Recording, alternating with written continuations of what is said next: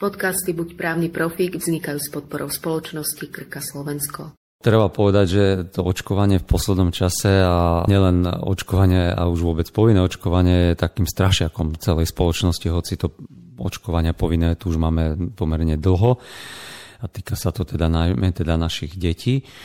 No a bol to, je to veľmi zaujímavý prípad, kedy nezriedkaví, keď tí rodičia v podstate sa s obavami pristupujú práve k tomu, aby deti boli nejakým spôsobom zaočkovaní a práve rodičia takéhoto maloletého dieťaťa odmietli dať očkovať svoje dieťa.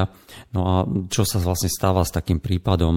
O tom sa dozvedá ako prvý a teda všeobecný praktický lekár, ktorý v podstate má povinnosť zo zákona to oznámiť úradu verejného zdravotníctva, že rodičia odmietajú dať dieťa zaočkovať a, na základe toho potom tým príslušným orgánom, ktorý toto celé rieši, teda Úrad verejného zdravotníctva, ktorý aj pristúpil ku samotnému konaniu a začal tú vec voči rodičom aj riešiť. Riešil to uložením pokuty? Najprv áno, on vlastne aj rozbehol konanie, kde aj zisťoval príčiny a dôvody, prečo títo rodičia to odmietajú a na závere v podstate skonštatoval, že to nie sú dôvody na to, aby nemohlo byť dieťa, ne, nemohlo byť zaočkované a uložil aj pokutu týmto rodičom to. Ako postupovali ďalej rodičia? Rodičia samozrejme pokračovali ďalej, odmietli takéto rozhodnutie a podali teda voči úradu verejného zdravotníctva voči tomu rozhodnutiu žalobu na súd, ktorý o tomto prípade aj vlastne rozhodoval. Tie dôvody tie boli také zaujímavé, prečo vlastne aj odmietali. Ja by som ich rozdelil. Na jednej strane, to bola nejaká, teda odôvodňovali to nejakou odbornosťou z ich strany, alebo respektíve kontraindikáciou. A zdôvodňovali to tým, že už matka maloletého dieťaťa má rodinu anamnézu, ktorá vylúčuje možnosti očkovania, že dieťa už bolo očkované raz a malo nežiaduce účinky a potom, že aj druhý súrodenec mal nežiadúce účinky. No a zdôrazňovali, ak to môžeme nazvať, že odborne, no ale to nebolo odborne. A druhý prípad bol samozrejme úplne neodborné a to v tom, že očkovanie popierali, teda dôvodnosť vôbec očkovania ako takého, že má nežiadúce účinky, že vôbec to nemá pozitívny zmysel a zároveň zdôvodňovali, že ich práva a ústavou garantované práva na Slovensku neumožňujú, aby aby ktokoľvek iný e, uplatňoval a nejakým spôsobom nariadoval niekomu, aby sa podrobil očkovaniu. Tu vyvstáva taká otázka, že či je možné vôbec niekedy argumentovať nejakými kontraindikáciami, že kedy sú relevantné podľa vás? V ich prípadoch e, vlastne aj to odborné zdôvodnenie sa nepreukázalo, že by tu mohla byť nejaká kontraindikácia k samotnému očkovaniu, že by to mohlo vyvolať nežiaduce nejaké účinky. Hej, samozrejme, e, môže sa stať, že zdravotný stav dieťaťa je taký, že použitie očkovacej látky by mohlo znamenať aj smrť takéhoto dieťaťa, ale to by muselo byť preukázané. To znamená, že všetky kontraindikácie vždy, ak niekto má nejaký pocit, nie môžu to byť pocitové veci alebo dojmy, no, ale musí to, to byť fakty. Presne tak, to musí byť preukázané. Ešte predtým, než o tom rozhodol krajský súd, sa podobná vec riešila na ústavnom súde a čakalo sa na ten výsledok.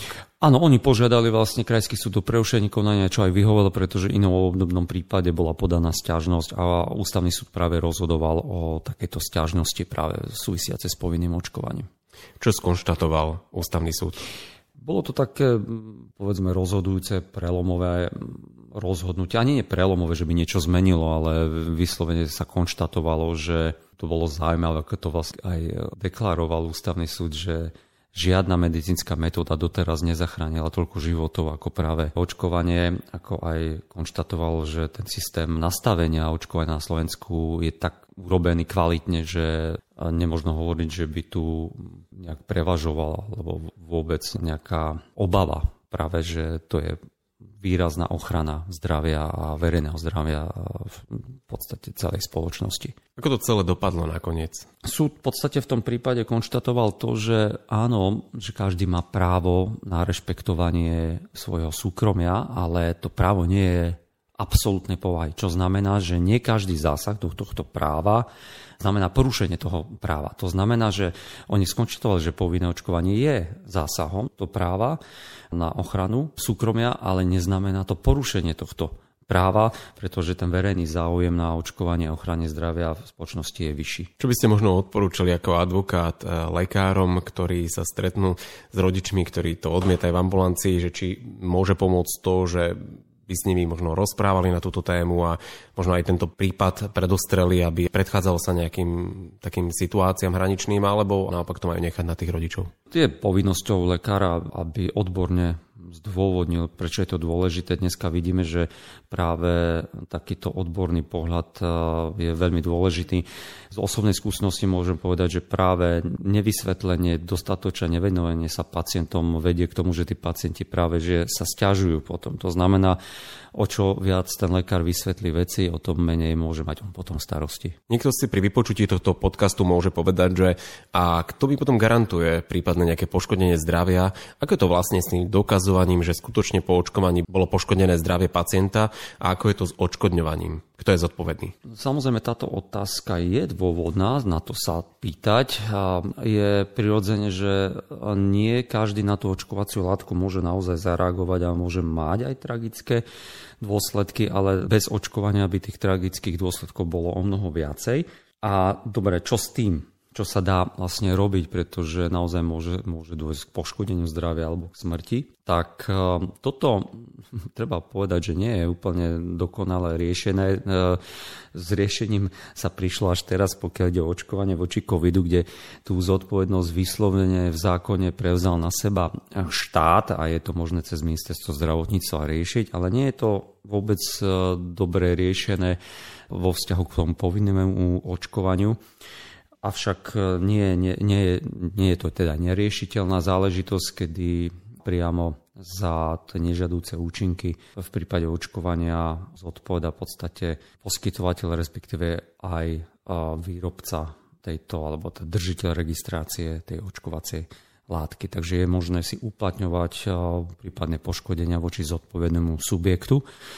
A tie nároky sú teda rôzne, jednak je to bolestné, alebo teda, teda väčšou položkou vždycky sú trvalé následky, alebo teda stiaženie spoločenské uplatnenia, náklady na liečenie, alebo na náklady na lieky a tak. Samozrejme, tam musia byť asi posudky a relevantné dôkazy. Ono to nie je úplne samozrejme e, jednoduché aj preukázať, že to poškodenie vzniklo v dôsledku práve očkovania, pretože vy, alebo teda rodičia sú postavení preto, ako prísť e, a uplatniť si nárok znamená to, že ja musím preukázať, že tú príčinu súvislosť. To znamená, že došlo k očkovaniu, je škoda a že tá škoda vznikla v dôsledku očkovania, pretože tie škody kľudne mohli vzniknúť aj v dôsledku úplne iných e, vplyvov ako práve to očkovanie. To znamená, prvou záležitosťou, ktorú, lebo očkovanie preukážu, to je jasné, že došlo, ale musia mať zachytený e, v lekárskej správe, že toto je, a ten následok je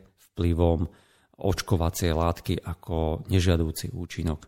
Ideálne znaleckým posudkom. Nie je to povinnosťou, ale môže to mať vyššiu sílu pri dokazovaní potom.